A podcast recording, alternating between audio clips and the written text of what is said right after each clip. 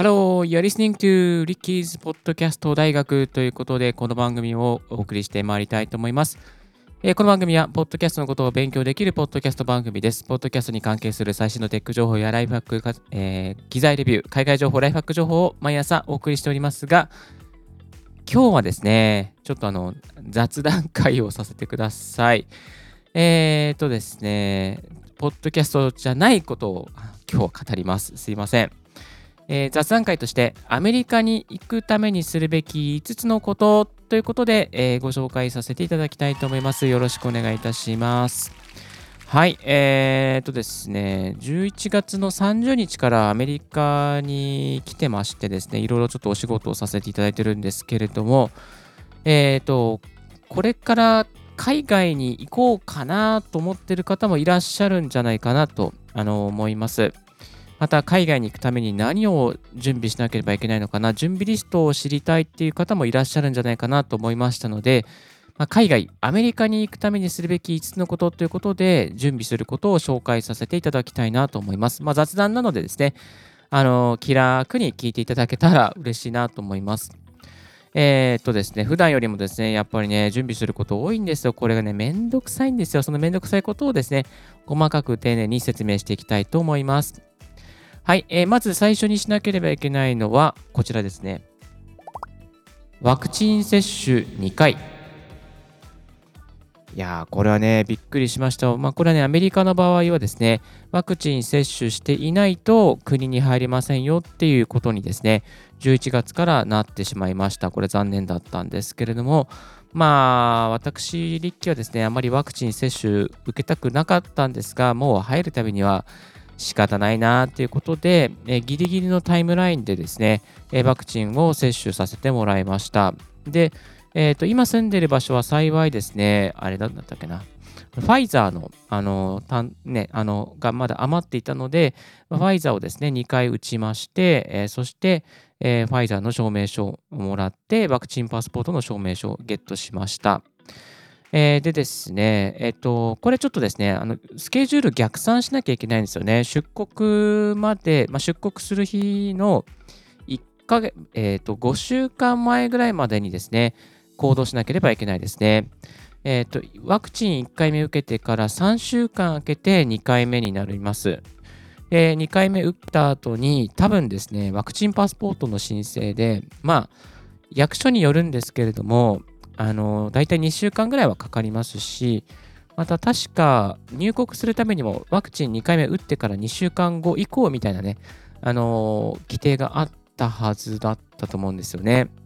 えー、なので、大体、えー、と5週間前ぐらいには、もうあのワクチン打つアクションを打っておかないといけないっていうのがありますね。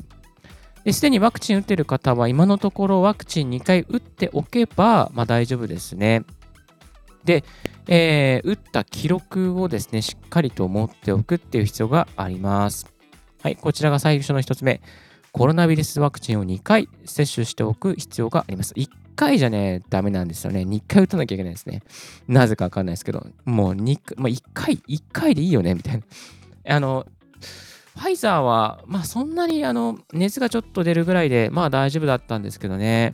あの、でもこれ怖いですよね。本当に体が悪い人が打っちゃったら、ちょっと血管系やられちゃうなっていう感じは、まあ、あの、しました。なので、体が、持病がある方は打たない方がね、いいんじゃないかなっていうふうに思います。また、持病がある方で、え国に帰らなければいけない方とかは、あのワクチンの接種が必要じゃなくなってからね、帰った方がね、絶対いいかなというふうにね、えー、思いました。今、無理して打つ必要はね、個人的にはないんじゃないかなというふうに、あの思っております。はい。そして2つ目がこちら。ワクチンパスポートの証明書申請する。えっとですね、こちら自治体によってあのいろいろと申請方法が変わるんですけども、えー、私が住んでいるところはですね、あの郵便で受付をしてくれておりました。えで、ワクチン打った時の証明書ですね。あのシールですかね。シールのところかな。とか、あとは予約表とか、あと個人の証明する証明書ですね。えー、はがきに封筒に入れてですね、あのそして、えー、折り返し用のですね、返信用の封筒も入れて、えそして保健所にお送りしました。大体、まあ、これですね、ちょっと保健所送ったときに、あのー、実は出国を控えていて早く必要なので、早めに、早めにあのワクチン証明書を送ってくれると嬉しいですみたいなコメントを一筆書いて送ったらですね、送って3日ぐらいでついちゃいましたね。あの長くて2週間かかりますよって書いてあったんですけども、もう3日ぐらいであのついちゃいました。多分申請する人そんなにね、いないんじゃないかなっていう感じがしますね。はい。えー、まあ、ちょっとこれは町に、ね、あの役所によるんですけれども、えー、今住んでるところはそんなにかからなかったです。で、ワクチン証明書ってどんなものなのかなっていうふうにね、気になる方もいらっしゃると思うんですけども、本当に普通の紙です。紙。A4 の紙ですね。えっ、ー、と、市役所とか役所で住民票とか取るじゃないですか。あんな住民票で、まあ、日英で、日本語と英語で書いてあるみたいな、ね、そんな簡単な書類ですね。で、えー、このワクチンパスポートがですね、あの航空会社でチェックインの時に必要なので、まあ、そのチェックインのために必要なので、えー、そのコピーをですね、えー、まあ何枚か、まあ、3枚ぐらい取っておいた方がいいかなというふうに思いますね。3枚ぐらい取っておいて、えチェックインの時にコピーを渡すということで大丈夫でした。はい。えそして3つ目がこちら。エスタの取得。まあ、これはね、あの、毎日、毎回ね、やってることなんですけども、エスタ、アメリカに入国されにするためには、エスタのですね、申請が必要になります。えこれをですね、忘れずにしておきましょう。ウェブサイトからでもできるようになっていますし、また、あの、旅行会社さんがですね、代理で取得してくれるっていうサービスもありますので、ぜひ利用してみてください。そして3つ目がこちら。出国72時間前の PCR 検査と PCR 検査の証明書をもらう。はい。え、ー、とですね、出国72時間前に PCR 検査を受けなければいけないですね。出国する時間に合わせて、便に合わせてですね、えー、72時間前しっかりカウントしてですね、で、えー、PCR 検査する必要があります。でですね、これちょっと気をつけなければいけないのが、えー、と、例えばフライトが月曜日の場合はですね、え土日にかかっちゃうので、あの土日やっている病院というか、そういうサービスのね、え、場所を探さなければいけないというのがあります。で、例えば水曜日、木曜日、金曜日のフライトの場合はですね、まあ、月曜日、火曜日とか空いてるところが多いので、割と探しやすいかなというような感じですね。その PCR 検査が土日に引っかかっちゃうところはちょっと、まあ、例えば月曜とか火曜のフライトの方は、ちょっと気をつけて見ておいた方がいいかなと思います。まだ便を取ってなければですね、えー、おすすめは平日の水曜日から、まあ、金曜日あたりにですね、出発するフライトを申請するのが一番、まあ、PCR 検査も受けやすくなっていますね。で、えー、ただし最近のニュースで、えー、この PCR 検査が72時間前じゃなくて24時間前になりなっちゃいました。はい。えー、ですので、えっ、と、こちらですね、まあ、すぐやってくれるところとかを探さないといけないですよね。だからこういうサービスもまたどんどんお金が上がっちゃうのかな。すごい高いんですよね、こういうサービス。あの、数万円から、まあ、数千円から数万円するんですけど、本当3、4万とかね、3万ぐらいはね、するところがあるんじゃないかなっていうふうに思いますね。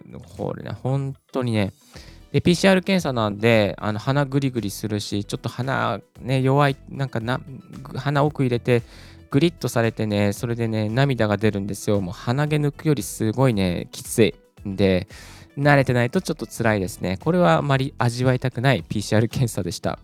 えーと、なので、まあ、この24時間前に PCR 検査を受けるところを探さなければいけないっていうですね、大変なことがありますし、お金も結構かかるので、超大変です。あの、本当にこれ早くなんとかしてほしいなというふうに思ってます。はい、えー、そして4つ目がこちら。州で定められたオンライン申請をする。そうなんですね。州で定められたオンライン申請がありました。今来ているのはカリフォルニアなんですけども、カリフォルニアはオンライン申請がありましたね。まあ、ないところもあるかと思います。で、えー、これね、私、なんかチェックインの時まで気づかなかったんですよ。なので、チェックインの時に、あの、あ、これ知ってますかみたいな感じで言われて、あの、チェックインの場所で対応してもらいました。はい。えー、なので忘れないようにしておきましょう。まだ自分が行く州とかですね、場所が、国がですね、こういうオンライン申請必要としているのかどうかっていうのも事前にチェックしておく必要があります。はい、えー、ここまでですね、5つご紹介させていただきました。1つ目がコロナワクチンを2回打つ、そしてワクチンパスポートの申請をして証明書をゲットする、エスタの取得をする、そして72時間前じゃなくて24時間前の PCR 検査を受ける、そしてその証明書を受け取る、そして州で定められたオンライン申請があるということですね。いやー、今まで以上にね、アメリカ行くの本当に大変になりましたよ。でもね、まあ、めんどくさいんですけど、めんどくさいんですけど、あのー、それをね、我慢してやれば、なんとかアメリカに来ることはできます。で今、羽田空港なんかは、もう超ガラガラでしたね。もうね、あの、どの免税店も休みでしたね。で、どこも休みだった。で、両替所とか、あとはかろうじでちょっと1個か2つぐらいですね。あの、飲食店がやってましたけれども、いや、本当にガラガラでしたね。あの、羽田空港の上の江戸、江戸、江戸のエリアみたいなあるじゃないですか。あそこもね、全部休み、全部休みだった。うん。唯一やってたのが、カバン屋さんですね。カバン屋さん偉い。カバン屋さん偉いよ、本当に。偉いですよ。素晴らしいですよ。もう本当にね、まるっきり全部ね、もうガラガラでしたからね。いや本屋さんもやってなかったですからね。もうね、辛かったわ、あれは。まあでもね、ガラ、まあ、のびのびとね、過ごさせてもらったっていうメリットはありますけどね。はい。えー、っとですね、そしてあの実際にアメリカの現地はどうなっているのかと。まずアメリカの空港ですね。空港は着いた時に、あの、エスタが使えませんので、えー、と窓口に、ね、行って税関の申請をしますね。そこでパスポートを、え、私の場合パスポートだけ出して、あの何日かいますか？何の目的で来てますか？って答えて、それで、あ、どうぞみたいな感じですぐ入れちゃいました。そんなにね、瓶も飛んでないので、もうすぐサクッと待たずに、あのなんか流れていきましたね。そして、えーと、空港なんかは特に、まあみんなマスクしてるぐらいですかね。特になんか厳しい措置が問われとされてるっていう感じじゃなかったですね。はい。あとは、街中。まあ街中っていうか、ちょっと私は田舎の方にいるんですけども、えっと、レストランとかは、まあ、ワクチンの証明書が必要なところもありますけれども、まあ、例えばね、まあ、バーガー店ですね、ハンバーガーとかサブウェイとか、普通にそういう場所でも、あのそんなになんかいらないですね、証明書。うん。まあ、そういうレコメンドはされてますけども、わざわざ出してみたいなことは言われなかったです。あと、この前、あの楽器屋さんにも行ったんですけども、楽器屋さんは全然、全然大丈夫でした。何も言われなかったです。え何も言われなかったです。はい。えー、そしてですね、マスクしてない人も結構いらっしゃいます。あの、スーパーとかでマスクしてないお客さんもいるし、今日はちょっと AT&T にね、あの、スマートフォンの開通の関係で行ったんですけども、AT&T のスタッフさん全然しないね。本当に。全然気にしてなかったね。なんか、気にする感じもなかったね。うん。いやー、あれはびっくりしたけど、まあまあ、そんなもんですね。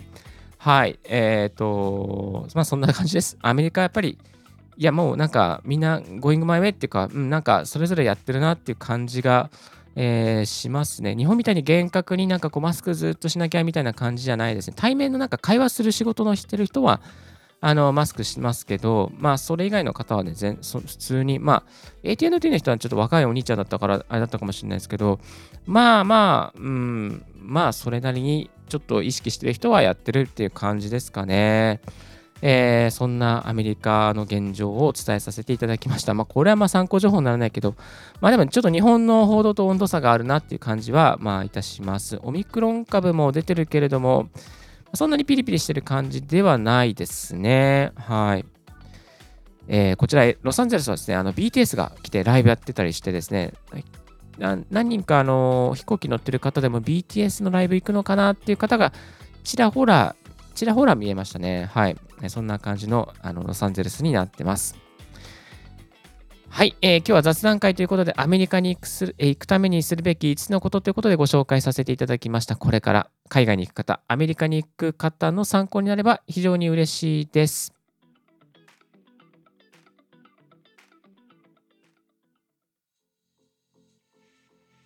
今日のラジオはいかがでしたでしょうか？リッキーのツイッターで毎日ポッドキャスト情報やライフハックガジェットに関する情報を発信しております。